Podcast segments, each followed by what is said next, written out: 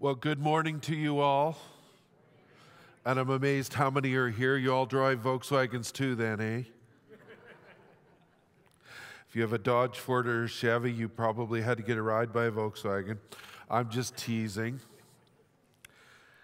At least my car started. It, it, I, I was sitting in the front pew, and God's going, What if your car doesn't start after church now?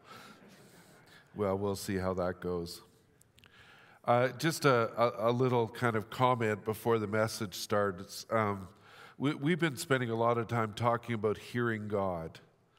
And I hope you picked up on something. Uh, this is part of, because God speaks through the scriptures primarily. He speaks through other Christians' dreams, visions, uh, different things like that. So we're in prayer back in the back room, and it was a half sentence that I said. You know, God, you bring us the seasons, and we thank you for the cold, something like that. Well, that stuck with Michael.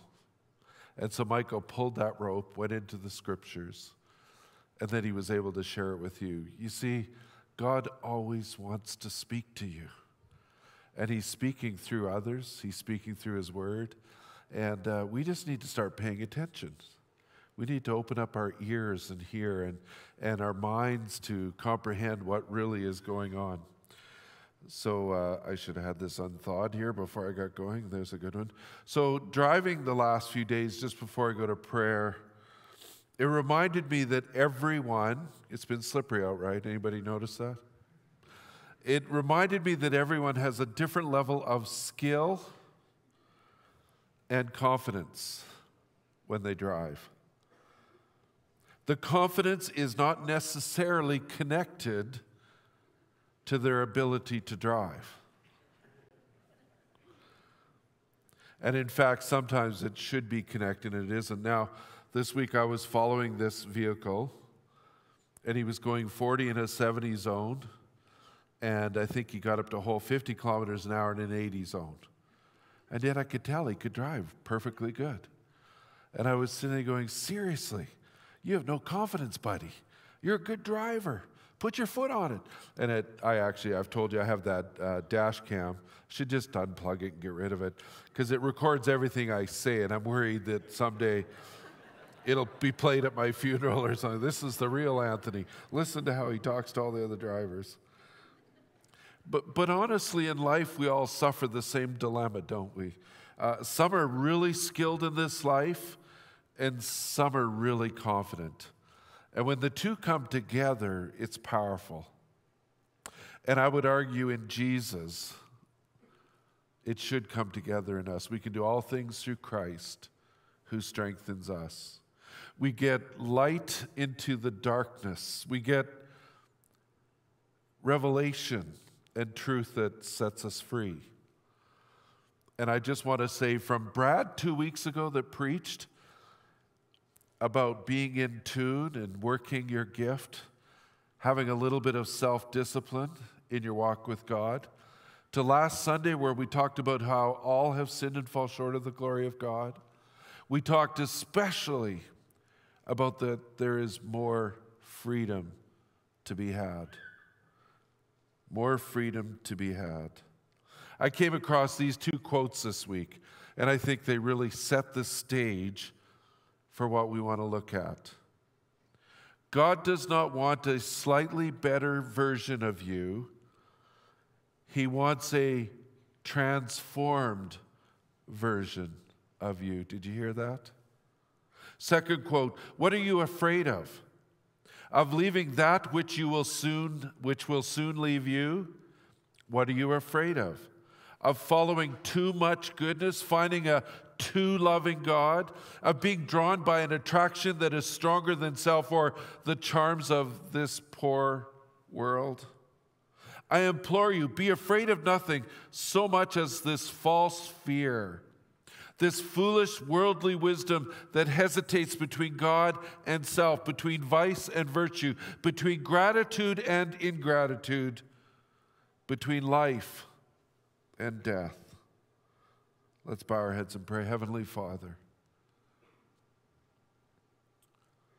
as I proclaim and preach a couple of really familiar passages, the, the sort of reaction that many of us would do is just to tune out. But Father, I just pray that we will be able to, by the power of your Holy Spirit, by your presence, ask a really tough question at the end of the text that we read today. If this hasn't impacted our day to day lives, then we are to be pitied more than anybody. If we are chasing after this false self confidence that's not rooted in anything, or we're trying really hard to become very knowledgeable of stuff that just has no direction or form.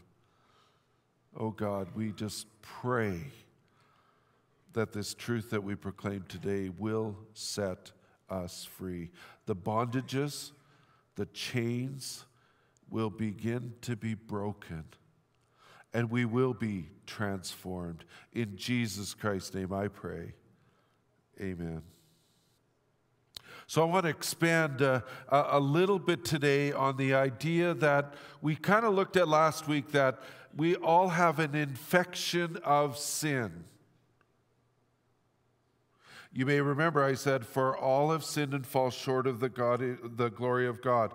And this sin has put us in bondage and our perceptions are colored enough that we will easily fall into believing lies. And those lies will affect and infect all of our outcomes, all of our processes, all of the things that we do. So, what we need to do is let the light shine in our lives to reveal the lies and then have those lies released and the truth to set us free. Maybe this will help you a bit to get where I'm going. Friday, I was sitting in my living room at my house having coffee with my daughter, Shaylin. And I was sitting in a part of the living room where I could see out to my exact front yard. And a suburban, brand new suburban, pulled up, stopped in front of my house. And I kind of went, oh, wonder what they want. Now, I live in O'Brien, and like anywhere in town, we've had a lot of porch pirates, and we've had thieves that have come and stolen stuff, and we've had a little bit of drug dealing going on in the park. And, and so I, I'm a little bit kind of got the antennas up, and this guy's parked there. And then he starts to slowly creep forward. And at that point, my radar, my paranoia, my fear, the darkness overwhelmed me. And I remember saying out loud, I said, What is that guy up to? What is he trying to do? And my daughter Shaylin looks out the window and she goes, Dad, don't you see it? I said, See what? She said, The neighbor's backing out of his driveway and he's just stopping to let the neighbor go. You see, our perspective is so blind we don't see like we should see. Our, our perspectives are so tainted. Sin has infected every part of us. So, so why would I be suspicious though? As I started expressing my concern, it became really clear to my daughter that I was off base, but to me, the lie seemed logical. So, how do we get to the truth? Number one, real simple admit we have a blindness and that we have sin in our lives that affects our perspectives. We are all in some sort of prison in our mind. And we will never reach our God given design until we admit we need our chains broken. We need to admit that we have a problem. So, number one point of my two point sermon, number one point is our broken, sinful world has left us all in chains. And my prayer is by the end of these very common scriptures that you'll be able to say yes with a nod of your head. I've got some chains, I've believed some lies. When you go to Genesis chapter 1, you start to see, and you can flip your Bibles there, you will start to see the creation of the world. You know, the sun and the moon and the stars and the earth and the water, and then light shows up, and then the animals and the, well, the people, then the animals. And then you get to Genesis 1:31, and this is an incredibly important and profound statement.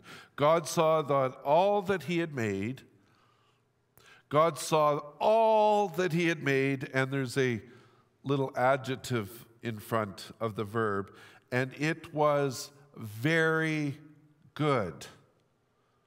And it was very good. Well, I live in this world. I'm experiencing in this creation. I mean, we're so freaked out right now about carbon, and we're worried this whole thing's going to implode and be destroyed. And I'm not going to go into what I think on all that, that's not my point.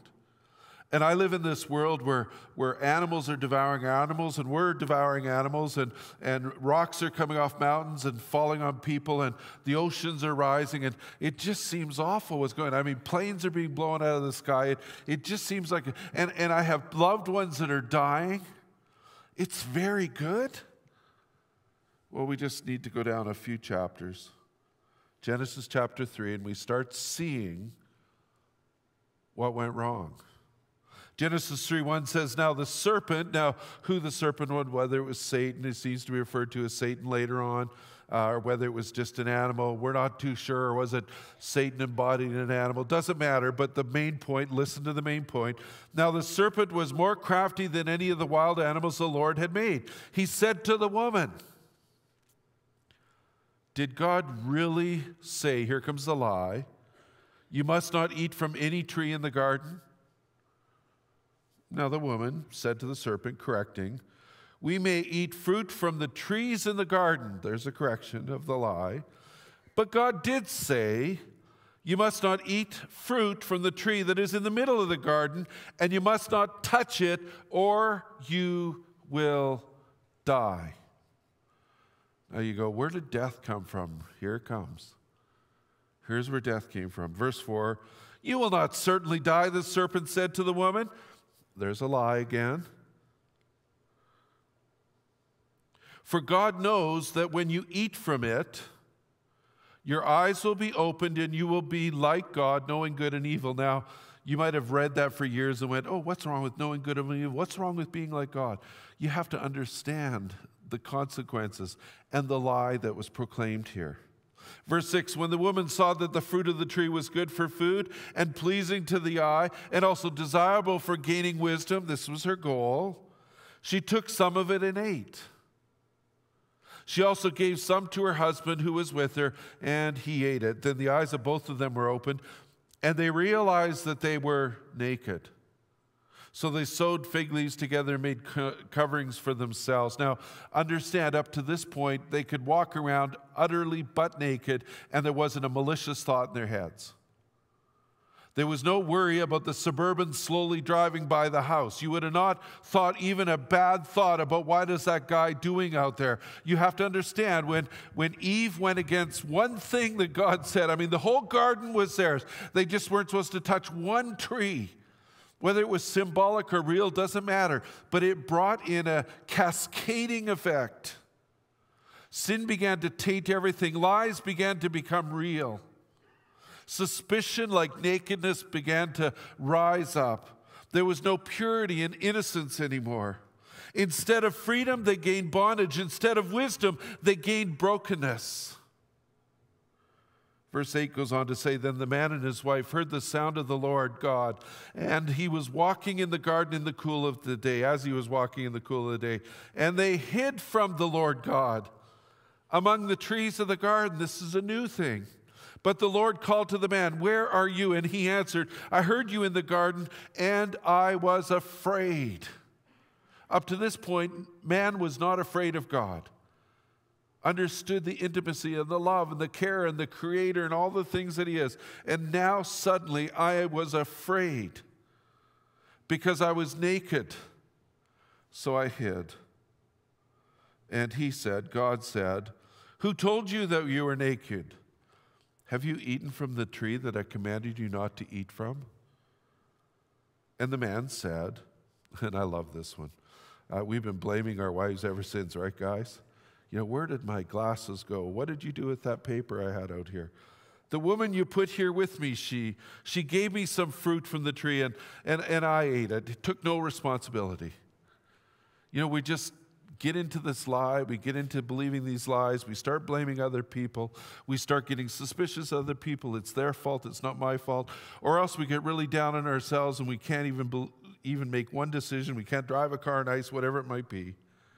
They were so innocent. And God said it was good. They saw each other with purity. Now they see nakedness. Sin has left us all insecure. It has tainted and infected every part of our being. And to claim to be without sin is a lie, and the truth isn't in us. Last week I made a statement, and I'm going to say it again. If you're a fire insurance Christian and have not heard the rest of the story, let me fill you in. Now, a fire insurance Christian is somebody who understands that they are sinners in need of a Savior. They need cleansing, they need purified, they need forgiveness. So they receive Jesus in their heart and they understand from John 3:16 that they get eternal life. That's a fire insurance Christian. A.B. Simpson, the founder of the Alliance, Presbyterian minister, he had good doctrine, good theology, he understood salvation, he was born again. And through a series of events and different teachings, he began to understand in the scriptures that there was more to the faith than that. And he called it the deeper Christian life. And I will say to you, there's more to be had than fire insurance. So, point number two. Number one, first of all, admit that you've got an issue, that you've got some hurts, you've got some bondage, you've got some filters on your eyes that make you see things a little bit off. So, point number two, we need to understand this. Jesus came to set the captives free. Turning in your Bibles to Isaiah 61, verse 1. Now, this is Isaiah the prophet speaking about himself and a prophecy on himself, but it gets applied later by Jesus. But listen to Isaiah 61. The Spirit of the sovereign Lord is on me, because the Lord has anointed me, listen to this, to proclaim good news to the poor. Are we poor? Oh, spiritually? We're just bankrupt. He sent me to bind up the brokenhearted. Oh, and we are pretty good at feeling good about ourselves. I mean, I still, every once in a while, if I think about my dad or I think I get a tear in my eye, and I'm still brokenhearted, honestly. But for the most part, I, I, I, I live in this world and I, I kind of like this world, and I, I kind of feel, especially when my Volkswagen starts at minus 32, I, I feel good about myself. But, but honestly, deep in my soul, my heart, I've got some wounds, I, I've got some brokenheartedness. To proclaim freedom for the captives I sure hope you understand that we're captives, that there's more freedom to be had, and release from darkness for the prisoners. Oh, read 1 John chapter 1, and it talks so much about light that we once were in darkness, now we're in light. And, and the light, it reveals those things in the dark. And when the darkness reveals the, or when the light reveals what's in the darkness, then we can see the truth and we can see the perspective. We can see the neighbor backing out of the driveway. We start to see perspective. We start to see things from God's point of view. We start to see the truth. And the truth sets us free. And it even goes deeper than that. We start to have a healing from the stuff that's happened to us. Verse 2 goes on to proclaim the year of the Lord's. Sorry, I missed the one passage. He sent me to bind up the brokenhearted, to proclaim freedom for the captives, and release from darkness for the prisoners, to proclaim the year of the Lord's favor and the day of vengeance of our Lord, to comfort all who mourn and provide for those who grieve in Zion, to bestow on them a crown of beauty instead of ashes, the oil of joy instead of mourning, and a garment of praise instead of a spirit of despair. They will be called oaks of righteousness, a planting of the Lord for the display of his splendor. Now, this very passage from Isaiah, Jesus is on the earth, he's doing his ministry, and he shows up at the temple. So turn in your Bibles to Luke chapter 4, verse 16. And the text says, Jesus, he went to Nazareth where he had been brought up. And on the Sabbath day, he went into the synagogue, as was his custom. It's where he grew up, sort of be like uh, uh, somebody coming home and leading worship, or somebody coming home and doing something like what they used to do. As was his custom, he stood up to read. Now, notice Jesus didn't pick this text. This is one of those God moments.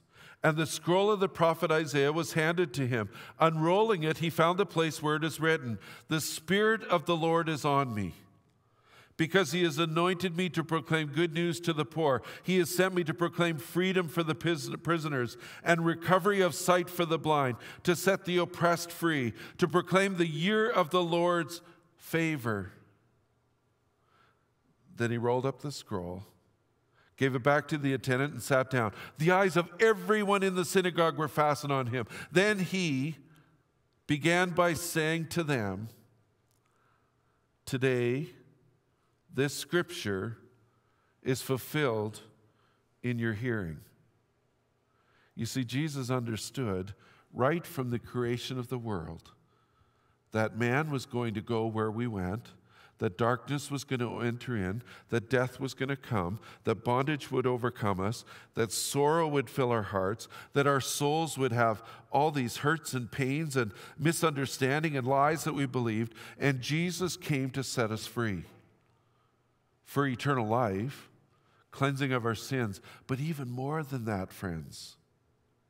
Now, this is only a 30 minute sermon. I can't teach you everything to help you get set free. My goal is not to see transformation in you today. My goal is number one, that you would see your need. And number two, that you would begin more seriously on the path to transformation.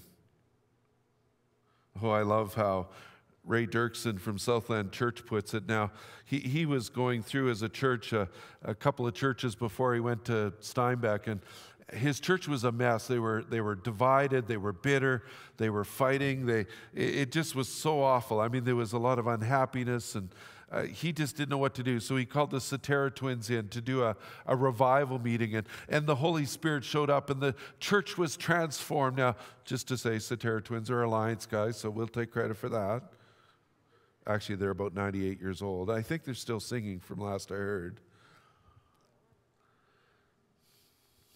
But he said the church the next Sunday was so different, it was palpable. But he said within six months, they were right back where they were. And he began to understand this principle that he had experienced a visitation of the Holy Spirit in his church, but there was no habitation. What we're talking about, what, what soul care, Holy Spirit weekend, uh, what rising above, which we're going to talk about in a moment, what what uh, hearing God, it's about a habitation of God in your life. It's about renewing your mind. It's about the disciplines that we heard Brad speak of a few Sundays ago. And I just tell you, please understand that you are blind and you're in darkness, and God wants to set you free, free through Jesus Christ. And I'm going to do a little different thing this morning. I'm going to have an interview, and so if Mel Sigoko would come up. Now, Mel Sigoko is the founder and manager of a ministry called Rising Above. And uh, we probably always think of them as reaching out to the most difficult, broken, distraught people in the world. But I want to tell you here today that I have gone to see Mel myself. So, am I saying that I'm broken? Yes, I am. Am I saying that I believe lies? Yes, I am. And so I have a couple of questions for Mel just to try to get your minds into understanding what Jesus has really truly come to do. So, you manage a nonprofit organization that helps anyone wanting to find wholeness that transforms them. Your website says, committed to breaking cycles of defeat. Why do you do what you do when our own government programs have chosen to turn to harm reduction instead of transformation? Concept of harm reduction. Um, did your son turn it off? Maybe he did. Can we figure this out? Yeah, we can. There we go. So, the concept of harm reduction comes out of this understanding that we can understand, so for example, the addicts, we can understand how they got to this place. There's emotional trauma that hasn't been resolved. And so, there's an understanding for that, which leads to a compassionate response, but it's left with this emptiness because we say, we understand how you got here and why you're here, but we can't help you get out of it. So We're going to do what we can out of a compassionate heart to make life as comfortable as possible or reduce the harm. And so in Grande Prairie here, we have you know, the supervised consumption sites or safe injection sites, um, needle exchanges. Rotary House has the MAT program, which they call the Intox, which you can be part of and still be inebriated or under the influence. All of that is harm reduction to try to make it as comfortable as possible for that, the phrase would be the still suffering addict. Whereas our approach is um, harm reduction isn't enough because it doesn't change anybody. Um, it maybe keeps them alive in their suffering, but we say they don't have to suffer because they can be transformed by the hope of the gospel. So harm reduction comes out of the sense of hopelessness.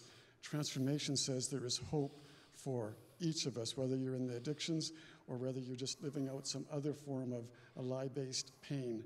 And so, yeah, we go with the second area of we believe in, in heart transformation through the hope that Jesus brings. In fact, I was just sitting uh, with one of your clients last Sunday, and, and I said, So, what is Rising Above doing for you? And he said, Well, uh, we're, we're spending our time right now healing, healing me from some of the hurts and pains from my past. Mm-hmm. And so, with that said, you work with people locked in cycles of defeat. Would you describe your work as behavior modification or supernatural transformation? The work that we do is definitely supernatural transformation.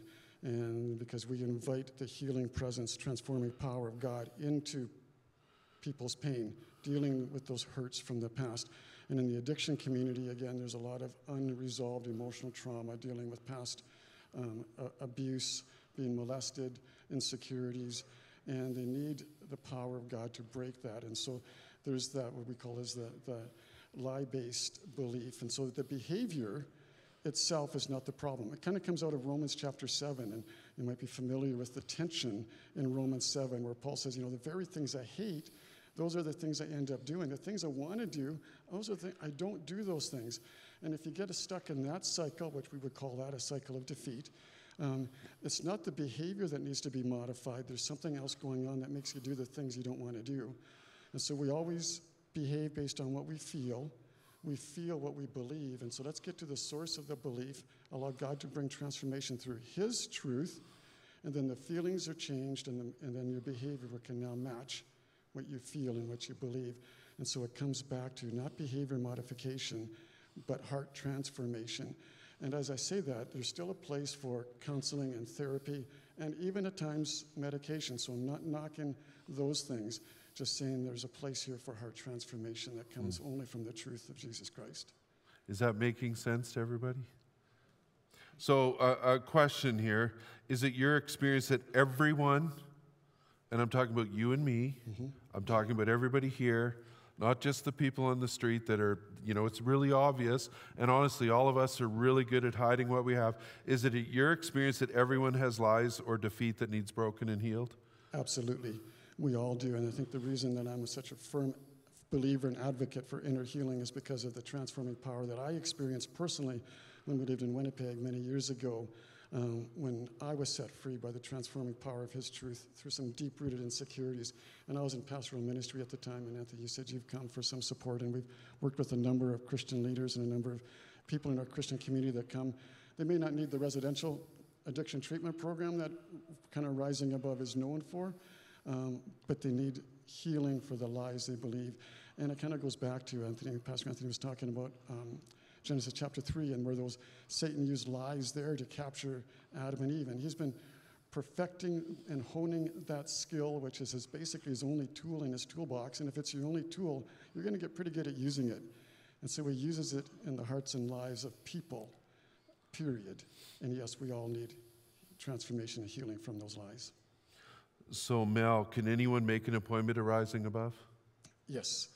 You can call Rising Above or get in touch with us, and you can make an appointment if you want to pursue and see some of your own cycles of defeat broken. Um, that said, when it comes to working with people from the community, we do have a, um, we call it a sliding fee scale. So there is a fee. If your income is $100,000 or more, that suggested rate of pay would be $90 for a session to come and work through some of that. And the scale goes down, and then at the bottom there's a line there that says if whatever number would match your income, if that is still unfeasible, you're free to write your own number in there of what you can afford to pay, and that is because of the generous support of the community that supports what Rising Above, that we can say to you, you can come and get the help um, even if you can't pay. We want to help people break their cycles of defeat. Excellent. Thank you very much, Mel. Thank you, Pastor.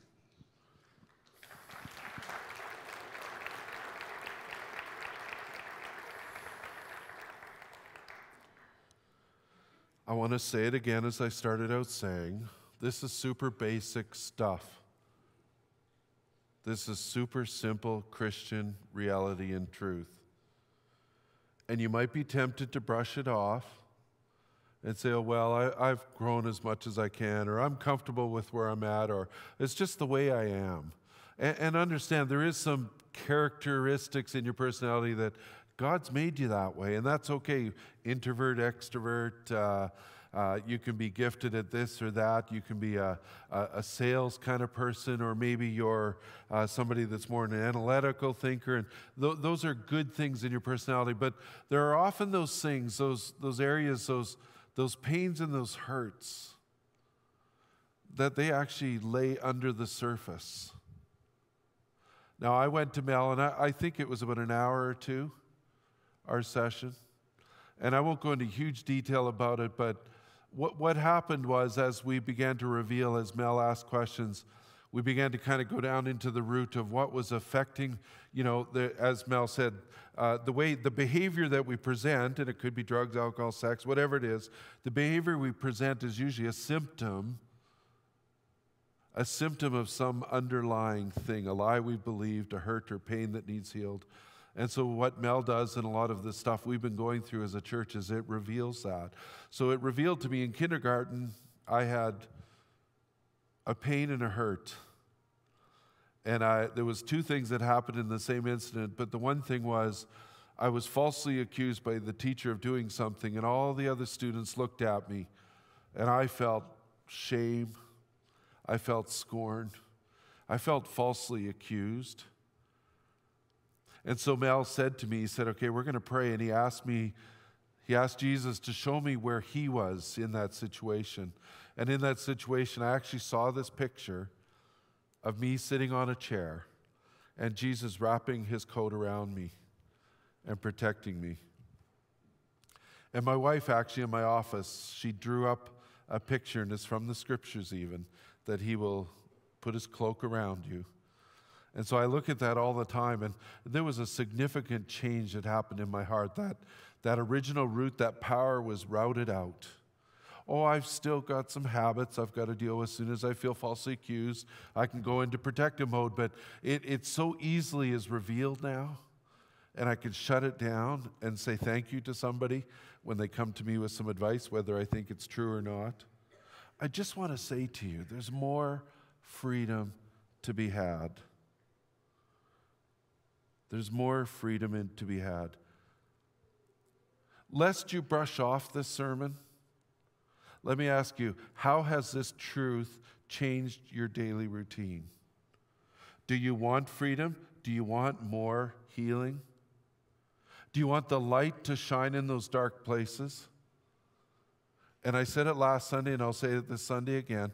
We have set free coming up in just, I think it's three weeks. And I don't know anybody that's gone to set free that's been disappointed. Uh, whether it's my 70 year old elder and his wife that went, and they were just like, wow, this is good stuff. And, and Dell and Phyllis are good people, don't get me wrong. God's done incredible things in their lives. But they both came away feeling like, I really dealt with some good stuff there. Or Michael Sigoko, who's my young 20 something year old staff person, he and his wife just loved it too. You can call Rising Above and make an appointment. Or at the beginning of April, we have Soul Care. Or coming up this Wednesday, we have Hearing God. And you say, well, which one should I do? And I, I, I have been through all four. And each one did a little more, a little less for me, revealed something. They all kind of come at it the same way, different way, scriptures, and it's all lie based and truth encounters. And friends, we need to have more freedom. We're actually going to have the confidence in this world, and we're going to be able to do all things through Christ who strengthens us, and we're going to become who we are to be in Christ.